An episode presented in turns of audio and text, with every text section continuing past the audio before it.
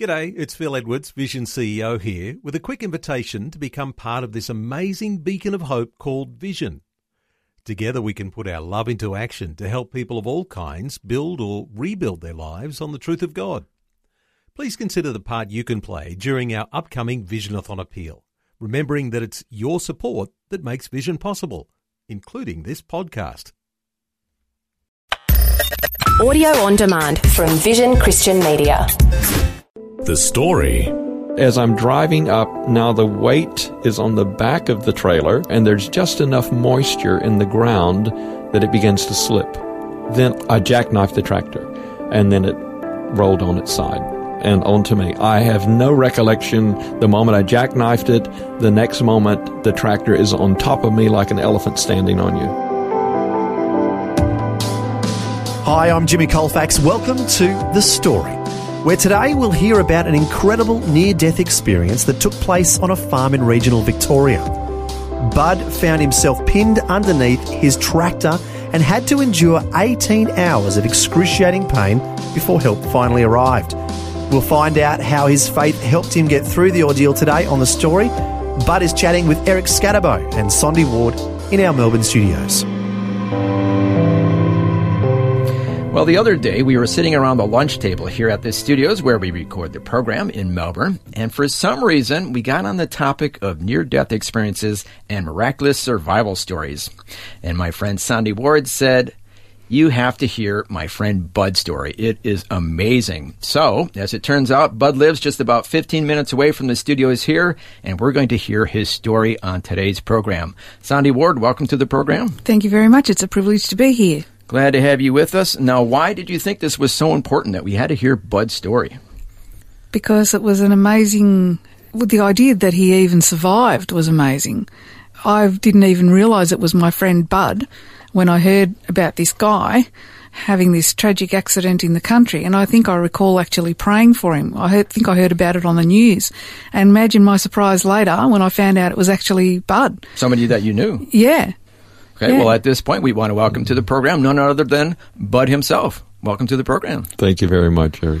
Glad to have you with us. We're going to get to the tractor accident story in just a few moments, but I think our listeners probably recognize you have a wonderful accent that's not from around these parts. Is that right? That's right. Where are you from originally? I grew up in Central Florida and did my last 2 years of high school and first year of college in Canada, in Oshawa. And how did you get to Australia? I was at university in Tennessee, and in a class one day we were studying about Australia, and I just turned to a classmate and made a facetious remark. I said, "I think I'll go there next year." And he said, "You won't." And so I spent the rest of the class deciding whether I would or whether I wouldn't, and it was I would.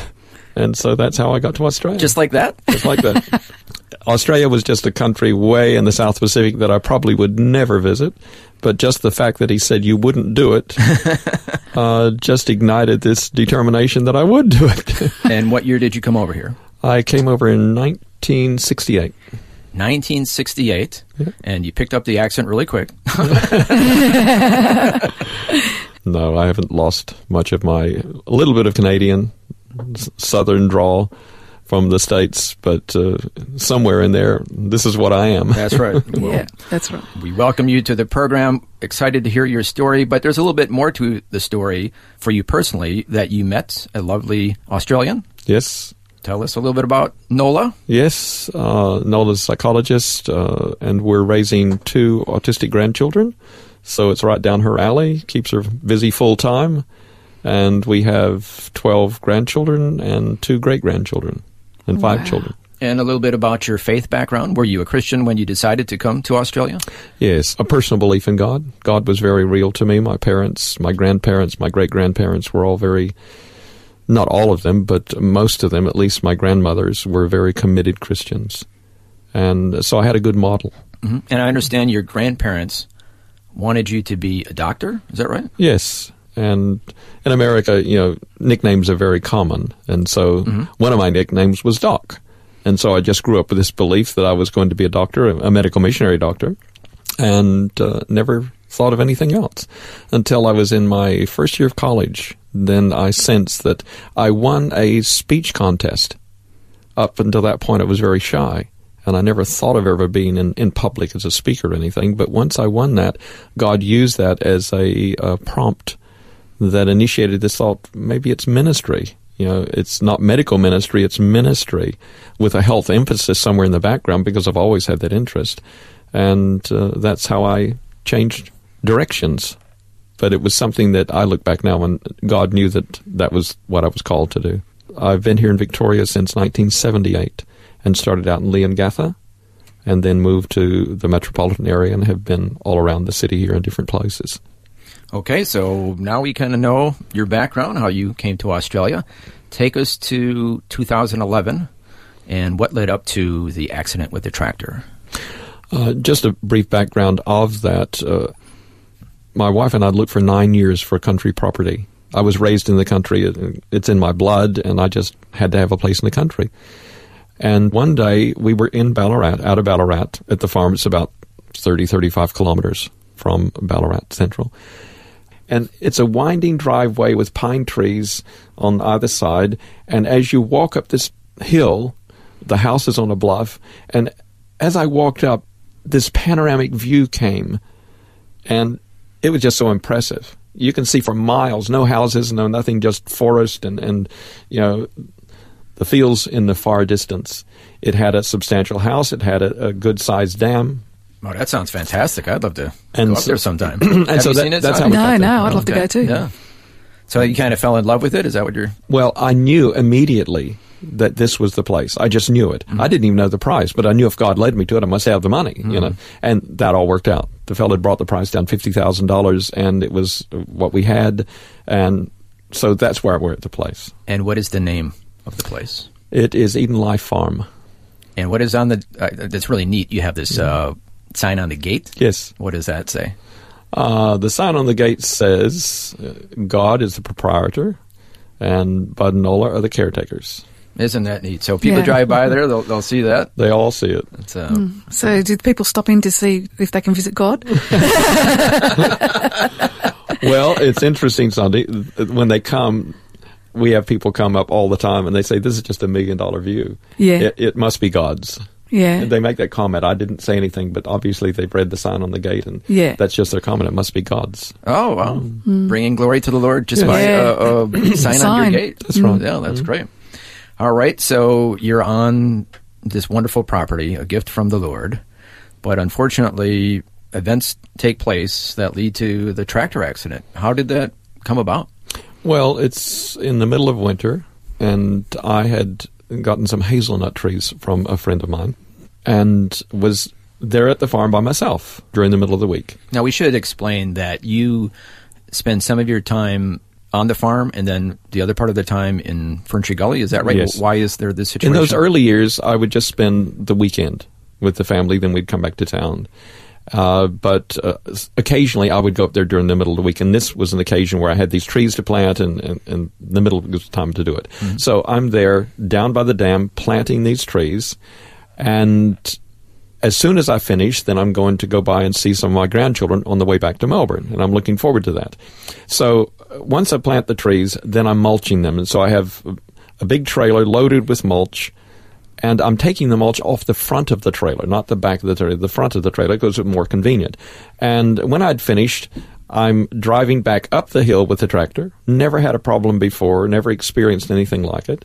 But as I'm driving up, now the weight is on the back of the trailer, and it takes the traction off the tractor, and there's just enough moisture in the ground that it begins to slip. Well, it slipped. When it began to slip, I immediately thought, I've knocked it out of gear, but I know I didn't knock it out of gear, but it's moving back so fast that by the time I could think of what to do in that instant, and it was just very quick, I jackknifed the tractor, and then it rolled on its side. And onto you. And onto me. I have no recollection. The moment I jackknifed it, the next moment the tractor is on top of me like an elephant standing on you. I couldn't take a breath. And then we're talking about, what is it, like a 3-ton tractor? It's a big one. It's a International 414. So you explained to me before we started to record that your face is into the grass on its side, and part of the tractor is pressing against your back.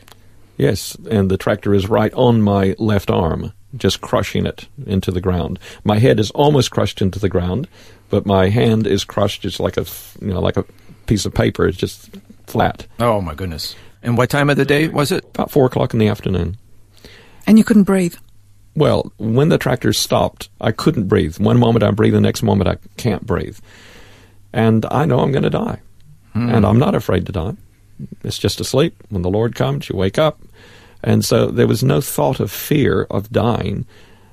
And for some reason, I just started counting as if, how long is it going to take me to lose my breath? How long can I hold my breath? And so I got to 24, and the tractor just moved just slightly, just enough for me to get a deep breath. And I could hardly breathe in. You'd really have to suck the air in. But it was just enough to breathe. And that was against gravity that it lifted, didn't it? That's what the neighbor said who found me. Yeah. So instead of rolling further onto him, it just lifted that tiny little bit and just now allowing to breathe. Were you praying that specifically? I wasn't praying anything. I was just looking forward to seeing the Lord. God, I'm going to die. Yeah. And then when the tractor moved, all of a sudden this thought was, oh, no. I'm not going home yet. No, seriously, though, when it moves, you were saying, Sandy, it could have moved either way. I mean, it could have gone more on you and you would have seen the Lord really quick.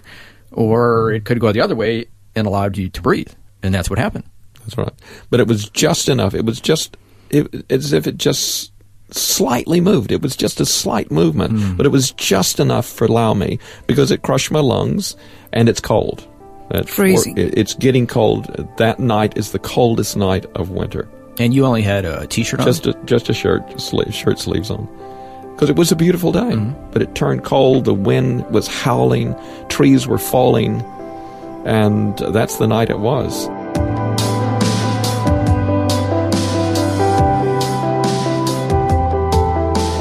You're listening to The Story, where today we're hearing a miraculous survival story that took place on a farm near Ballarat in Victoria. Next, we'll hear how Bud is finally rescued after enduring 18 hours of excruciating pain pinned underneath his tractor. That and more when we return. If this program has highlighted something you'd like prayer for, we'd love to pray for you. Call 1-800-PRAY-FOR-ME. That's 1-800-772-936. It's a free call. Or text 0401 132 888. Hi, I'm Jimmy Colfax, and this is The Story. We're continuing with an incredible near-death experience and miraculous survival story. When we left off, Bud was pinned underneath his tractor near Ballarat in Victoria, and his wife was back home in Melbourne expecting him to return in a few days. Bud is sharing his story with Eric Scatterbo and Sandy Ward. So once I could breathe, then all of a sudden you have to deal with pain. You have to deal with, well, how long am I going to be here? Now, the pain... Your arm is crushed, so that's excruciating. Yeah, my whole left side is crushed of my body. And then the diesel starts dripping from the tractor right on my face. Just when you think it couldn't get any worse. Yeah, that's right. And I immediately thought of this Chinese torture. Drip, drip, drip. And so I was able to move my head just enough so that drip just beside me. So I escaped that. I said, thank you, Lord. And then from that point on, as it got colder and colder, not knowing how long I'd be there, because my wife wouldn't be there for another 3 days, would anyone find me? Because she was under the impression that you would be there a couple of days, and she didn't know when you were returning. That's right. She didn't know, and so she wouldn't be concerned. And you didn't have your phone with you, and even if you did, you wouldn't have been able to reach it. That's right.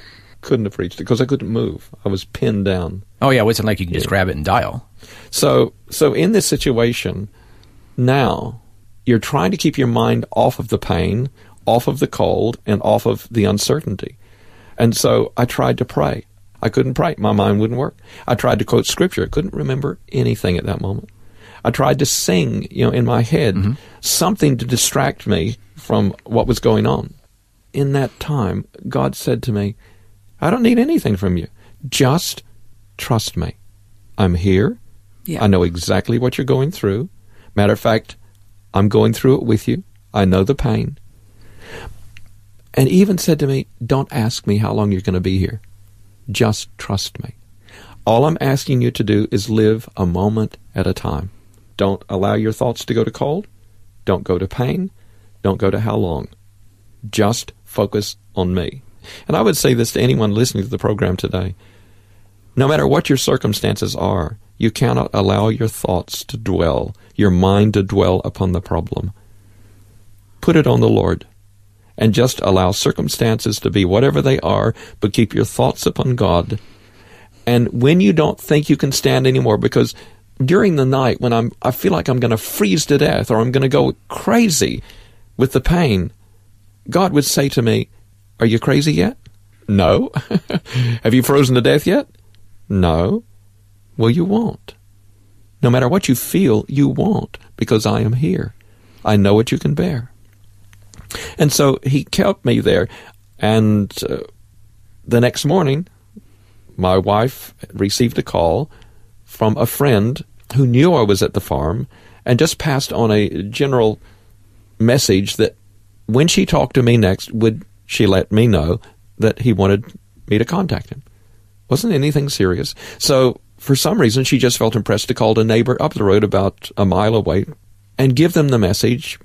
It was nothing urgent, but she just called and said, "When you see Bud next, would you give him this message?" Well, when my neighbor John hung up the phone, now remember, we've had this storm going all night, and it's freezing cold.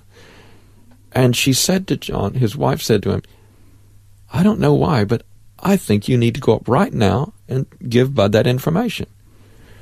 This was really early in the morning, wasn't it? Yeah, about 7 o'clock in the morning. Hmm.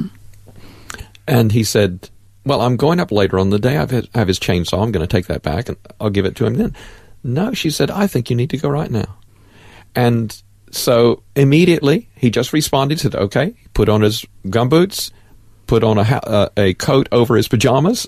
So he was really meaning to get there quick. He didn't even take his pajamas off. No, he came up to the house, and of course our house is up on a bluff, and he goes to the door and knocks. The car's there. No answer. Tries several times. No answer. Where's the tractor from there? Down the hill. It's not visible. The house is up on a bluff, and he could have seen it, but he didn't, because when he drove up to the house, he didn't look to the left. He just was looking at the house, and he got out and went up to the house, to the door, and knocked. And so when he came back to the truck, that's when he looked down and saw the tractor on its side. And because I couldn't sing out, I knew he was there, because I recognized the sound of his truck, so I knew who it was. And he ran down the hill, thinking I was dead. And when he got there, I could speak just enough for him to know I was alive. Oh, because he's seeing this tractor turned over. Yes. Yeah. And then he sees you underneath. Yes. Assumes the worst. That's right, because I couldn't say anything. Or move. Yeah, couldn't move, couldn't do anything. And so the first thing he does was takes off his coat and puts it over me as much as he could, cover me, and then prayed for me. Then he had to go back home to call 000. And so just by coincidence, I don't think so, but the air ambulance, when they called, was on its way from Colac to Ballarat, and our home is right on the flight path. And it was going right... They were 10 minutes away. Oh, my goodness. Wow. And then there was an ambulance from Ballarat, for some reason, was out 30 kilometers from Ballarat on the side of the road. I don't know why they were there. They were there. And so God just providentially worked. Then it took 2 hours for them to position the tractor, to release it slow enough, because the problem with someone who's crushed, whenever you release and the blood starts flowing again, all the toxicity that's built up, it just kills you. Is that right? It's a heart attack. So, I mean, to go through all that and then have the object taken off of you, only to die because of what you just said. That's right.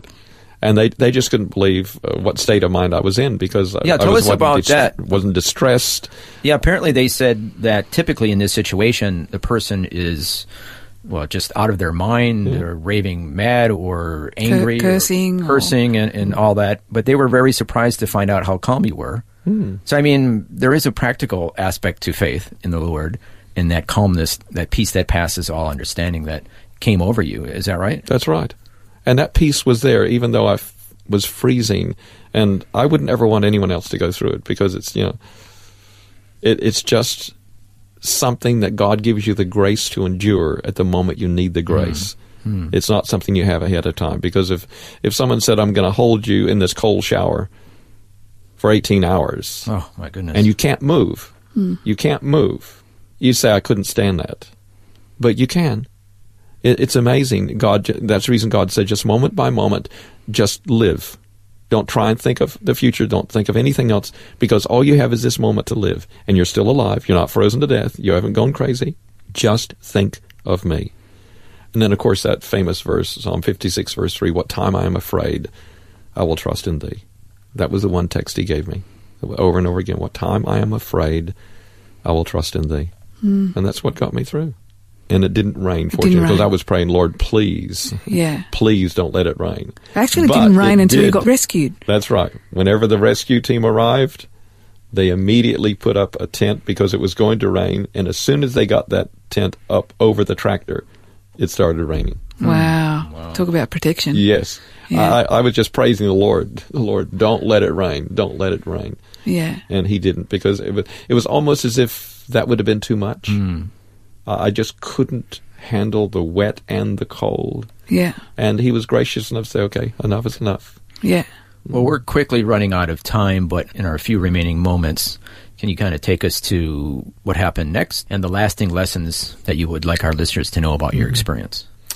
Well, once I was rescued, as I already mentioned, the helicopter, I was flown to the Alfred, and they wanted to take the arm off, but my wife said nothing doing, because I wasn't even able to negotiate anything. I was out of it because of the pain and what they were doing. But so they left the arm on, and I, being trained in natural therapies, I wanted to take care of myself. I didn't want their drugs. I didn't want the other stuff. It's not that they were bad in the sense of what they were offering and to do for me, but I just wanted to take care of myself. And so they were gracious enough to say, okay, we'll be like a net underneath. If you fall through, and you probably will, we'll be here to catch you. But I didn't fall through. And I healed so fast that one day friends came to see me, and they just said, take him home. We don't need him. We need his bed. He doesn't need us, and we don't need him. Well, we're sitting here, and we're seeing you're using your hand. And I can use my hand for probably 90% of what I did previously. Now, you have deep scars on both sides of your arm, but other than that, you're using that arm? Using that arm as I've always done. I can do anything on the farm. It's as if it never happened. So what did they actually do? Did they just skin graft both sides? Yes. And were there muscles to be rebuilt or reattached? No. No, just the skin grafts. And everything else had to plump up by itself. That's right. Wow. Yeah. They were very good. They were very understanding. I'm a vegetarian, and so they let me choose the menu or what I eat. I couldn't have asked for better service than they gave me. Wow. They were excellent. Okay, and this happened back in 2011? Yes. You've had some time to reflect. Any remaining thoughts for our listeners? As I've already expressed, whatever your circumstance is in life, no matter what you're going through at the present time, do not allow your mind to dwell upon the problem, because God is sufficient. He is sufficient, and he is there with you. He is really there with you. And when you think you can't stand anymore, his grace is sufficient. It's amazing what we can stand, what we can endure, what we can tolerate when God is present with us. So never allow circumstances to control you. God is God, and we just have to allow him to be God and to be in control, because we are his loved children. We're special. We're very precious to him, and he knows what he's trying to teach us. And so trust was the lesson I had to learn. Now, the thing is, as a pastor, you knew those verses. Yes. But now you know those verses. That's right. Thank you so much for sharing your story with us today. It's a pleasure, Eric. And thank you so much, Sandy Ward, for bringing this amazing story to our attention. Pleasure. Wow, what a miraculous survival story. And as we heard, the Lord was with Bud the whole time and giving him enough strength to endure what seemed like an unendurable experience, being pinned underneath that tractor. It's good to know that no matter how difficult the circumstances, the Lord is always with us. Well, thanks for joining us. I'm Jimmy Colfax, encouraging you to share your story with someone today. Next time on The Story. We're flying down to Melbourne. And being a new pilot and not that familiar with all the routines that you should follow, I got caught in a snowstorm. And yet we prayed, and in the midst of this dire uncertainty as to what our future would be, because we've got to get this plane down if we're going to live. There is a peace in the plane that knows that it's going to work out, but you have not a clue how it's going to work out. Once again, Eric Scatterbo and Sandy Ward chat with their friend Bud, who has had yet another near-death experience. We'll find out how he survives this one and other close calls with death next time. The story. Just another way Vision is connecting faith to life. This program is a production of Vision Christian Media. To find out more about us, see vision.org.au.